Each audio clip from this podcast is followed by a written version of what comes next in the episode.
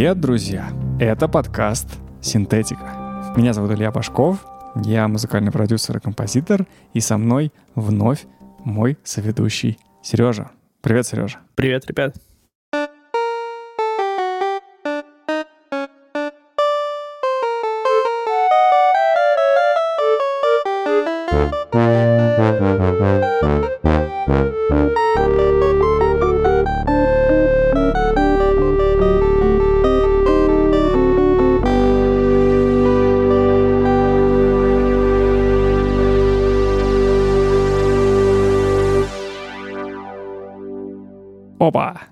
Да, я как будто с органной какой-то историей переместился в кинотеатр, когда проверяют звук. Ну, не, не все же биты, да, эмбиентовые звучки писать. Здесь мы немножечко такой фугообразности добавили, и э, чуть-чуть попозже, может быть, станет понятно, почему я решил а, выбрать именно такой формат демо сегодня, так как заметно, что местами синтезатор звучит очень похоже на реальные инструменты. И мы об этом сегодня много будем говорить. Наш сегодняшний разговор пойдет про компанию Yamaha. О, мотоциклы. Слушай, значит, смотри, на самом деле тут много всяких штук, которые меня поразили. Компании Yamaha 136 лет. Она была основана в 1887 году как компания, которая производила физгармонии, или, как они называются в английском языке, reed organs, то есть дословно тростниковый орган. Физгармония — это что-то между фортепиано, гармонию в ее разных воплощениях и органом. То есть представь себе такая штука размером примерно с пианино. Там есть клавиатура, одна клавиатура, как у пианино, и внизу у музыканта такие две большие педали, которые он по очереди нажимает, и таким образом накачивает меха внутри инструмента, и под такой маленький компактный домашний орган. У меня даже есть небольшой фрагмент, как звучит физгармония. Да, мне кажется, нужно еще будет прям в телеграм-канал показать э, картинку этого, потому что мне безумно интересно увидеть это, и даже объяснение мне все равно хочется глазами это увидеть.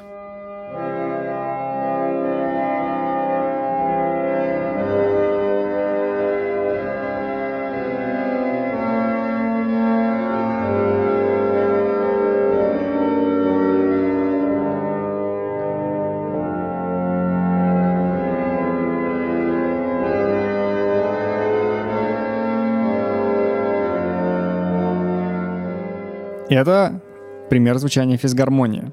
На самом деле изначально компания Yamaha вообще называлась Nippongakki. Знатокам японского, как всегда, мои искренние извинения за то, что я, скорее всего, неправильно произношу эти слова, но дословно переводятся как «японские музыкальные инструменты». И только после смерти основателя, через несколько лет после его смерти, компания была переименована в его честь. Вообще, Таракусу Ямаха, Основатель компании был признанным мастером в производстве музыкальных инструментов и учителем этому делу. Так, например, он взял себе в подмастерье Коити Каваи, который после основал компанию Каваи Instruments, которая много позже стала конкурентом Ямахи и на рынке фортепиано и роялей остается до сих пор конкурентом Ямахи и достаточно известная фирма. Как только я узнал, что компания Yamaha была основана аж в 19 веке, Первый вопрос, который у меня возник, как же она пережила войну, имеется в виду Вторую мировую. То есть Япония в коалиции с Германией воюет несколько лет, тотально проигрывает войну с невероятными жертвами и ущербом для экономики, а компания, производящая музыкальные инструменты, выживает да настолько, что через 30 лет из-за нее многие американские компании, Америка победила в войне, вынуждены банкротиться. Все эти компании, о которых мы говорили, Sequential Circuits, Moog, Oberheim, обанкротились, Yamaha нет. Естественно, я думаю, как всегда, здесь комплекс причин, но один очень интересный факт здесь стоит упомянуть. Дело в том, что многие многим компания Yamaha известна как какая компания? Мотоциклетная? Не только мотоциклетная, но в том числе и мотоциклетная. Судя по всему, вследствие милитаризации экономики всей страны, то бишь Японии, а соответственно и производственных мощностей Ямахи во время войны, после окончания войны, нужно было что-то делать со всеми этими производственными мощностями. И президент компании решил использовать, на тот момент это уже был не Yamaha, а кто-то там, кто управлял компанией, он решил использовать опыт компании в металлургии и остатки военного производства для выпуска мотоциклов. После успеха первой модели Я-1 была основана отдельная компания Yamaha Motors Company, которая до сих пор выпускает мотоциклы, двигатели, генераторы, парусные яхты, гольф-кары, промышленных роботов и так далее. Слушай, но у меня возник вопрос там. То есть пока ты все это говорил, у меня до сих пор в голове Просто мысль, как они с помощью сахарного тростника и мехов создали такой звук. А потом ты говоришь про машины, я подумал, ну в целом, если они смогли из этого всего создать звук, то мотоциклы и двигатели у них вообще изи получится. Смотри, там был не сахарный тростник, а тростник. Имеется в виду это способ извлечения, когда у нас есть какая-то штучка, пластинка, которая, ну, в смысле, изначально это делалось из реального тростника, ну, например, тростниковым инструментом является, не знаю, гобой, саксофон, там тоже эта штука, которая у саксофона называется трость, то есть это, по сути, какая-то колеблющаяся пластина относительно чего-то фиксированного цилиндрического, можно вот так упростить. Поэтому здесь тростник именно сахарный мало имеет отношения. Это неплохое уточнение мнение. Да. А, мы вернемся к компании Yamaha Corporation которая продолжала выпускать музыкальные инструменты. То есть, когда, например, я думал про компанию Yamaha, я такой, ну, наверное, это компания, которая в какой-то момент начала выпускать музыкальные инструменты. А оказывается, нет. Эта компания началась как музыкальная, и вследствие войны для того, чтобы использовать профит от войны, какой может быть профит от войны? Ну, получается, какой-то... 5. Опа. Да, это уже шутки, которые до, доступны только постоянным слушателям подкаста «Синтетика». Да, какой-то профит компания от войны решила получить и начала смотреть в другую сторону. Вот, самое интересное, кстати, что логотип компании Yamaha, который Yamaha Music, она не называется Yamaha Music, просто чтобы их как-то отличать, он, это три скрещенных камертона, такие двухзубчатые вилки. И Yamaha Motors Company, она тоже такой же точно логотип, просто другого цвета. Там один синий, другой красный. Компания Yamaha Corporation продолжала выпускать музыкальные инструменты. Тут можно просто бесконечно перечислять, что она выпускала и продолжает выпускать. Рояли. Например, на конкурсе Чайковского всегда поставляется два рояля. Один рояль от компании Steinway, это лидеры производства роялей, и считается Стейнвей это вот такой золотой стандарт, но рядом со Стейнвей всегда стоит Yamaha. То есть на конкурсе Чайковского у нас всегда стоит два рояля, один из них от компании Yamaha. Барабаны, скрипки, гитары, все духовые инструменты, то есть трубы, кларнеты, саксофоны, валторны и так далее. Комбики, колонки, проигрыватели, педали эффектов, микшерные консоли. Конечно же, органы-синтезаторы, Сейчас мы на них остановимся. Но помимо этого еще в этом списке есть спортивные луки — Каким образом музыкальная компания пришла к производству спортивных луков, для меня лично остается большой загадкой, но тем не менее это факт. В 1958 году Yamaha выпускает свой первый электроорган, в результате чего появляется подразделение компании под названием Electone, специализирующееся на производстве органов и электроорганов. Спустя 15 лет, после выпусков нескольких моделей органов, в 1973-1974 годах Electone начинает смотреть в сторону синтезаторов и субтрактивного синтеза. Все синтезаторы, о которых мы говорим, на данный момент, это синтезаторы субтрактивного синтеза. Другие мы пока что не трогали. В результате этого в 1975 году у нас уже существует МУК, все, все, все синтезаторы, о которых мы упоминали, они уже все существуют, но в 1975 году в продаже появляется орган Yamaha GX1. Вообще Yamaha на самом деле просто с ноги зашла на рынок синтезаторов. Первый прототип GX1 был в 1973 году. До этого компания вообще не выпускала аналоговые синтезаторы в принципе. После, в 1974 году, появляется SY1, самый первый коммерческий синтезатор компании, то есть GX1 не продавался, они просто его показали как концепт. В 1974 показали SY1, про него у нас сегодня будет отдельный разговор, а в 1975 уже начинают продавать GX1. То есть в два года компания умудрилась довести до ума свое творение и начала его продавать. Для начала я расскажу одну историю, а потом расскажу про этот самый синтезатор GX1. Однажды Стиви Вандера спросили, кто сыграл партию скрипок в его знаменитом треке «Pastime Paradise».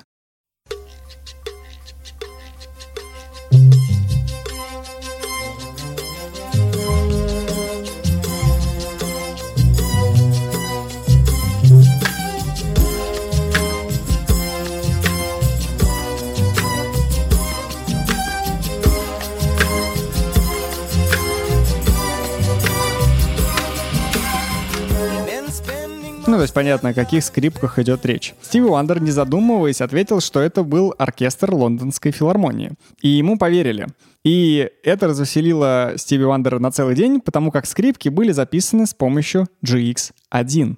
Что же это был за зверь? Это был органосинтезатор, как я его назвал, который весил невероятные 950 килограмм. Имел три ручные клавиатуры, две с восьмиголосной полифонией и одну маленькую монофоническую, а еще ножную монофоническую клавиатуру. То есть одновременно на нем можно было зажать 18 клавиш, то есть 18-голосная полифония.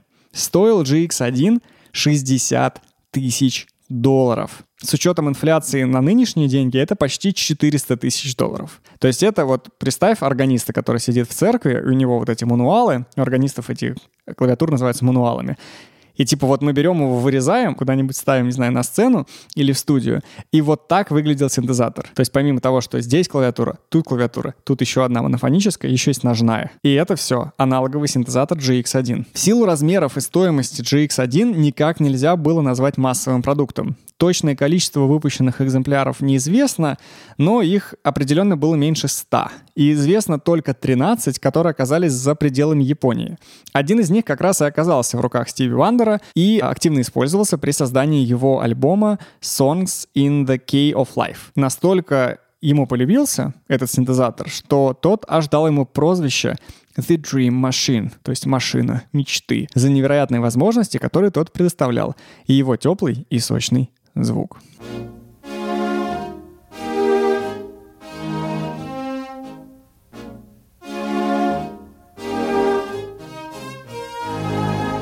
Would you like to go with me down my dead end street? Would you like to come? Мне кажется, вот сравнивая со всеми предыдущими синтезаторами, о которых мы говорили, этот максимально похож на живые инструменты. И именно поэтому, кстати говоря, я решил попробовать что-то такое фугообразное, чтобы и клавесин позвучал, и что-то похоже на трубы, и что-то похоже на скрипки именно в моей демке, которую я сегодня сделал для этого выпуска. Да, звучит прям натуральненько. Я уже говорил о том, что GX1 был не первым синтезатором компании, которую она начала продавать. Она первым его показала, но продавать начала сначала такую урезанную версию, которая назывался SY1. То есть, по сути, вот из этого всего огромного монстра с кучей клавиатур сделали такую маленькую клавиатурку монофоническую. Но он обладал, в общем, всеми теми же самыми звучками, которыми обладал GX1. И можно сказать, что GX1 — это такой SY1 умноженный на 18. Что здесь важно сказать? Что то, что синтезатор синтезатор настолько звучит по-живому, это не случайность. Компания Yamaha, так как она производила музыкальные инструменты, она ставила себе задачей разработать такой синтезатор, сделать ему такие фильтры, сделать ему такие осцилляторы, чтобы это звучало как настоящие инструменты. Понятное дело, что прям вот один в один, как настоящие инструменты, это звучать не будет, но тем не менее компания Yamaha делает это максимально похоже, в то время как, на мой взгляд, другие производители в большей степени все-таки наслаждались самим синтовым звуком. Качество качестве такой демонстрации возможностей GX1 мы послушаем монофонический SY1 и его разные пресеты. Сейчас включу одну композицию и в процессе буду говорить, какие звуки там появляются из пресетов. Вот этот звучок — это гитара.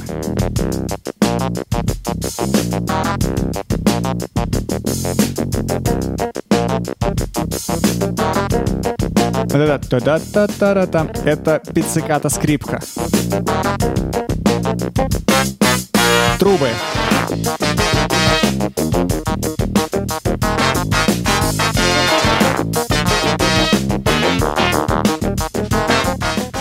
То, как звучали скрипки, я думаю, уже мы у Стиви Вандера достаточно послушали, чтобы понять, как это звучало. Я как будто в заставке игры 2000-х годов. Да, вполне это звучит как... Я тоже думал о том, что какая-то такая Sims могли бы... Не, скорее, как достать соседа. Да-да, как, как достать, соседа, вот один в один. Такой, вот у меня прям вот этот вайб, да. Я думаю, послушав SY1, нам становится более-менее понятно, как же так вышло, что Стиви Вандеру удалось обмануть одного, по-моему, кстати, из... Я не помню, кто меня спрашивал, вроде это был то ли режиссер звукозаписи, какой-то чувак, короче, который занимался звуком, то есть, в общем, вполне себе чел, который понимал, как что звучит, и несмотря на это, Стиви Вандеру удалось его надурить. Вообще, синтезатор орган GX1 является в нашем сегодняшнем выпуске промежуточным звеном главному аналоговому синтезатору компании Yamaha CS80.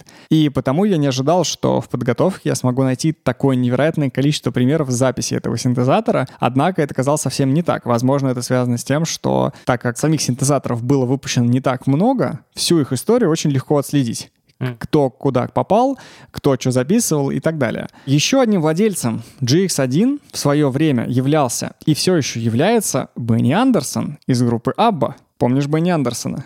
Слышал в таком, да. Тот, который, когда мы говорили про Муг, который занимал все дорожки звукозаписи партиями Муга, потому что он таким образом разукрашивал аранжировки треков группы Абба. Так вот, после того, как Абба распалась, Андерсон сосредоточился на сочинении мюзиклов.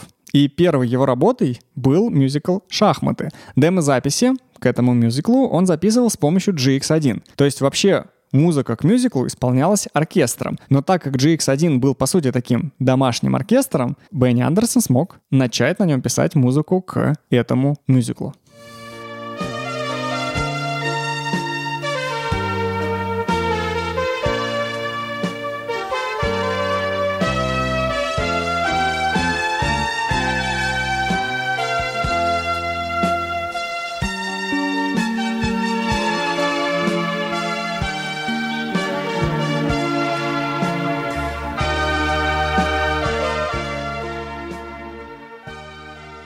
Есть вот эта партия, которая самая прослушиваемая, это, собственно, вокал. И вокруг нее какие-то вот такие оркестровые звучки. В итоге это композиция из музыкала «Шахматы», которая называется «Anthem», то есть гимн. А в итоге тональность была изменена, но мы можем точно узнать эту музыку в оригинальных записях мюзикла «Шахматы».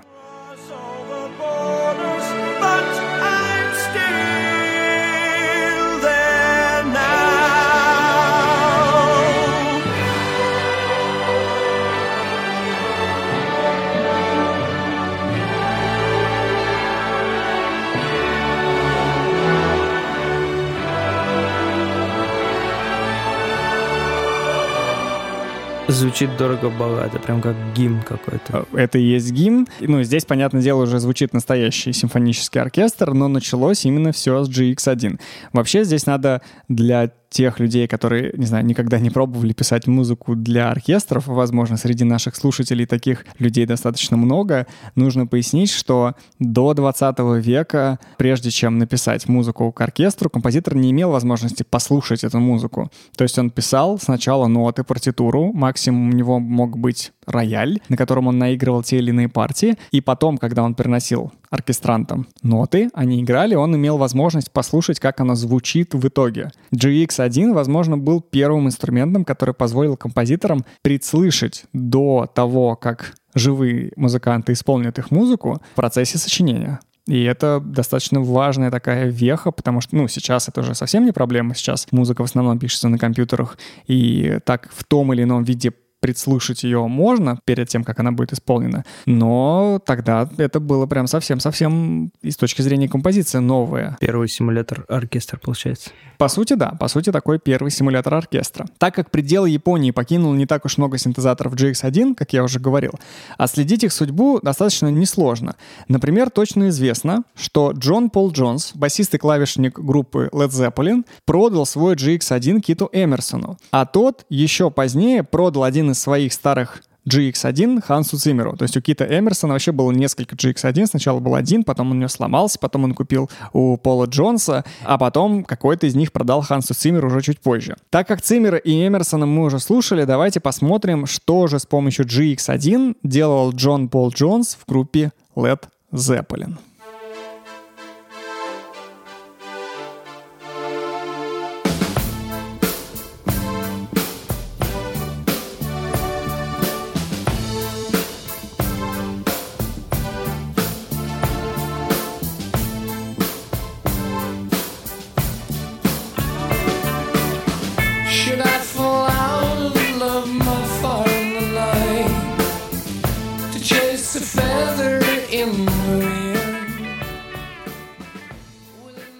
Примерам, которые я предоставляю, в общем, несложно догадаться, что все очень любили скрипки, типа скрипки, которые делал GX1. Как я уже сказал, потом Джон Пол Джонс продал свой GX1 Киту Эмерсону, и хоть мы его уже слушали, я думаю, в очередной раз послушать Кита Эмерсона и как он играет на GX1 будет не лишним. Например, он использовал его в известном интро Fanfare for the Common Man с альбома Works.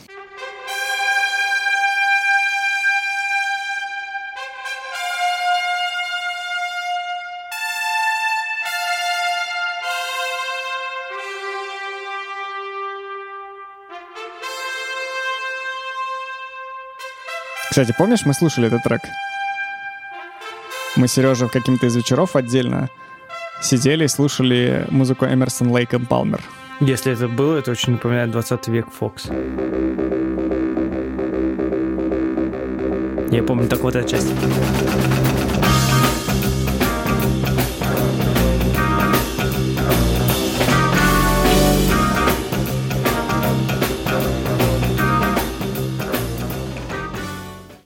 Вообще здесь опять э, немножечко в сторону отойду. Я вот, знаешь, когда готовился, думал, блин, рассказывать эту историю или не рассказывать, чтобы уводить с наших слушателей опять куда-то в сторону, потому что все время я заваливаю их фактами. Но Расскажи.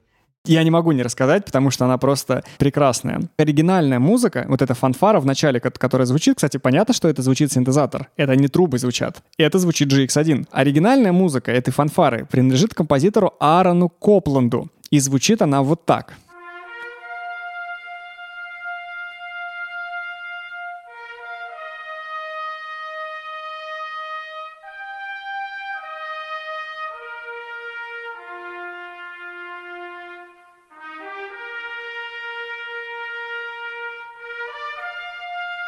Но звучит как какой-то 20 век Фокс. Пом-пом. Пом-пом. Как ты угадал?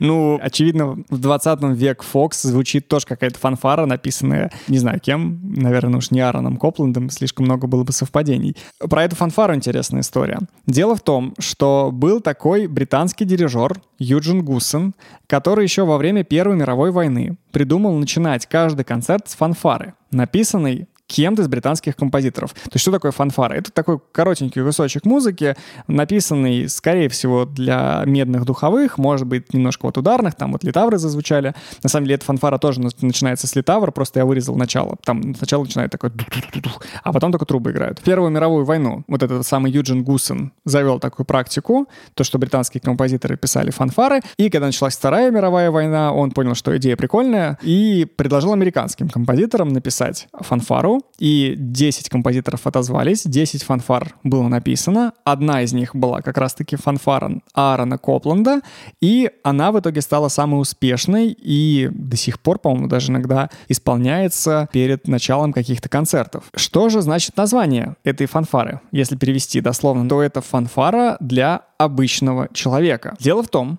что Гусен, вот этот самый дирижер, по заказу которого фанфара была написана, хотел назвать ее там либо фанфара для солдат, либо фанфара для моряков, а Копланд, который он написал, вдохновленный речью американского вице-президента Генри Уоллеса, в котором тот объявляет 20 век как, то есть дословно век обычного человека. Вдохновленный речью этого самого вице-президента, он решает назвать свою фанфару фанфарой обычного человека. То есть идет Вторая мировая война, все эти ужасы, и у нас Вторая мировая война сегодня возникает второй раз. То есть компания Yamaha начала производить мотоциклы, яхты, двигатели, все из-за Второй мировой войны. Фанфара для обычного человека была написана из-за Второй мировой войны, и мы не можем никуда деться от этой Второй мировой войны и того, как она повлияла в итоге на жизнь людей, и как много она принесла каких-то неожиданных следов в истории спустя 30 лет.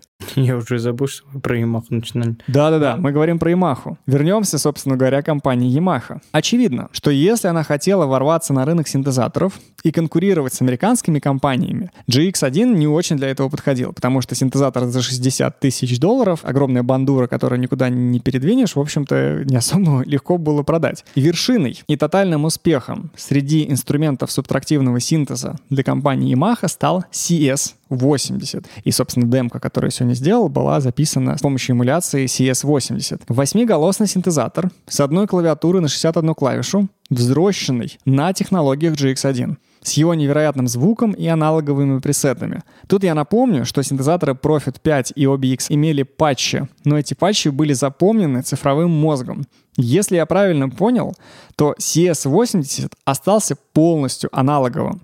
Поэтому внутри него была невероятная мешанина из проводов. Прям вот представь себе кастрюлю, короче, которую накидали спагетти. На самом деле, даже вот я решил сделать все проще. Я решил просто найти картинку, я Сережу покажу, и он сейчас попробует описать, что он перед собой видит. Это внутренности синтезатора CS80. Такое ощущение, что там как будто там муравейник. Ну, муравейник, да. Или, знаешь, пчелиный... Улей, а, да. Пчелиный улей. Но вот ты смотри вот на эти вот, на вот эти провода. Просто вот...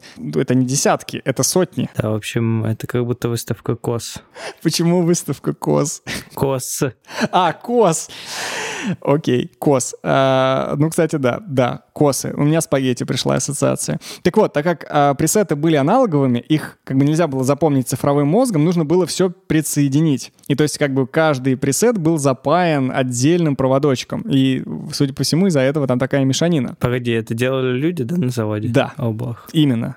А как еще? Yamaha CS80 имел невероятный успех. Будучи конкурентом Profit 5 и OBX, спустя десятилетия он считается самым выдающимся полифоническим аналоговым синтезатором. При этом самым дорогим среди доступных в коммерции. Он стоил 6900 долларов, то есть почти 7000 долларов. Profit стоил около 4, OBX от 4,5 до 6, в зависимости от комплектации, помним, что там могло быть 4, 6, 8 голосов. Количество музыкантов, которые использовали CS80, просто зашкаливает. Это и джаз, и опять Херби Хэнкок и многие другие. Также и прог-рок, например, группа UK и их live-альбом Night After Night.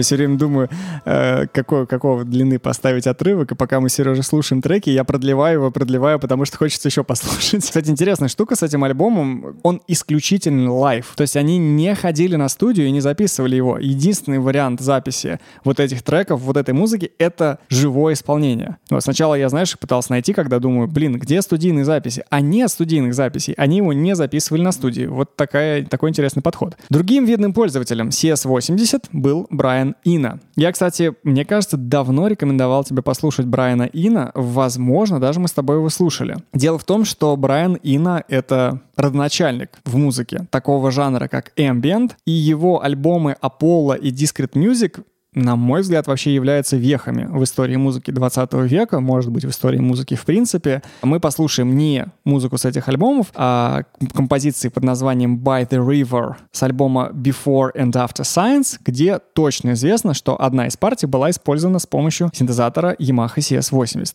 Там еще будут звучать другие инструменты, там будет звучать сначала пианино, потом какой-то такой Родес рояль появится, а потом появится такой вот опять около скрипично звучащий звук, это, собственно говоря, Yamaha.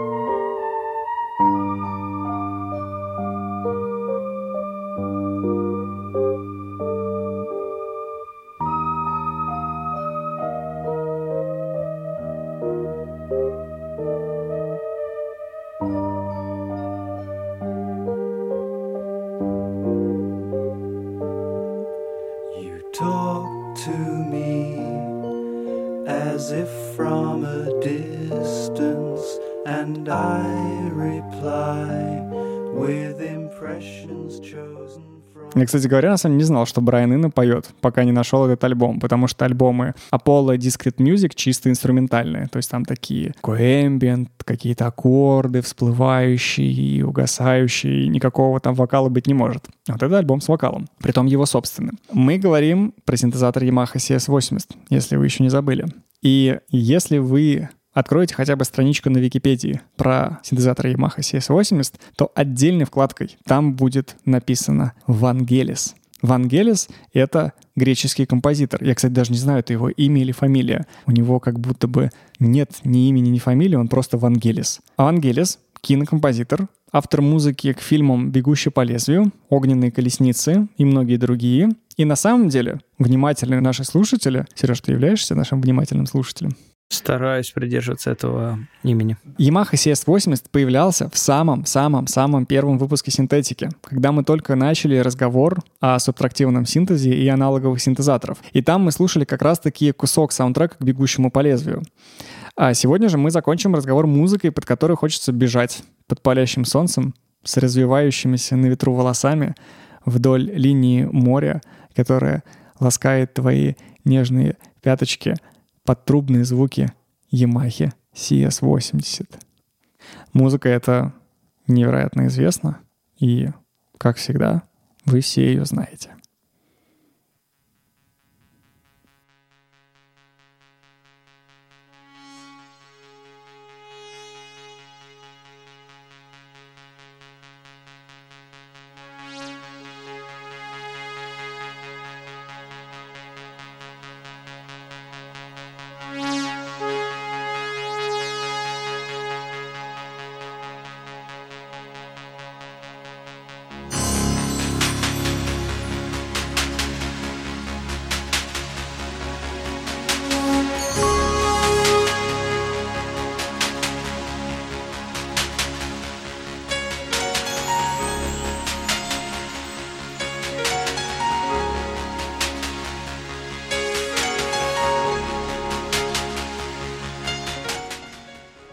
Олимпиада? Если я не ошибаюсь, по-моему, на Олимпиаде в Торонто оркестр вместе с мистером Бином исполнял эту композицию. Там, естественно, не было никакой Yamaha CS80, там эти все возгласы трубные исполняли живые трубы, но оригинал музыки из фильма «Огненные колесницы». Но не в Торонто, наверное, в Лондоне. Бин, в Торонто не поедет? Ну, скорее не поедет, да. 12 Это Лондон был. Лондон. Вот и Олимпиада здесь каким-то образом затесалась. А в завершении надо сказать, что Yamaha CS80 как продукт компании-гиганта на рынке музыкальных инструментов, естественно, не был единственным, который стоит упоминания в нашем подкасте. Есть и такие инструменты, которые стали прямо-таки революционными, и о них мы еще обязательно поговорим, но в мире аналоговых синтезаторов и в мире субтрактивного синтеза важнейшим синтезатором является именно CS80, а важнейшим пользователем CS80 является композитор Вангелис. Спасибо, Сережа. Спасибо вам. Что еще? Кого еще поблагодарить? Переслушивайте выпуск, чтобы помнить все. Сережа сейчас пойдет переслушивать. Я сейчас побегу в закат. С развивающимся на ветру волосами вдоль линии моря, с ласкающим твои нежные пятки, потрубные звуки Yamaha CS 80. Да, мне кажется, это идеальное описание звука Yamaha CS80. Пока-пока. До новых встреч.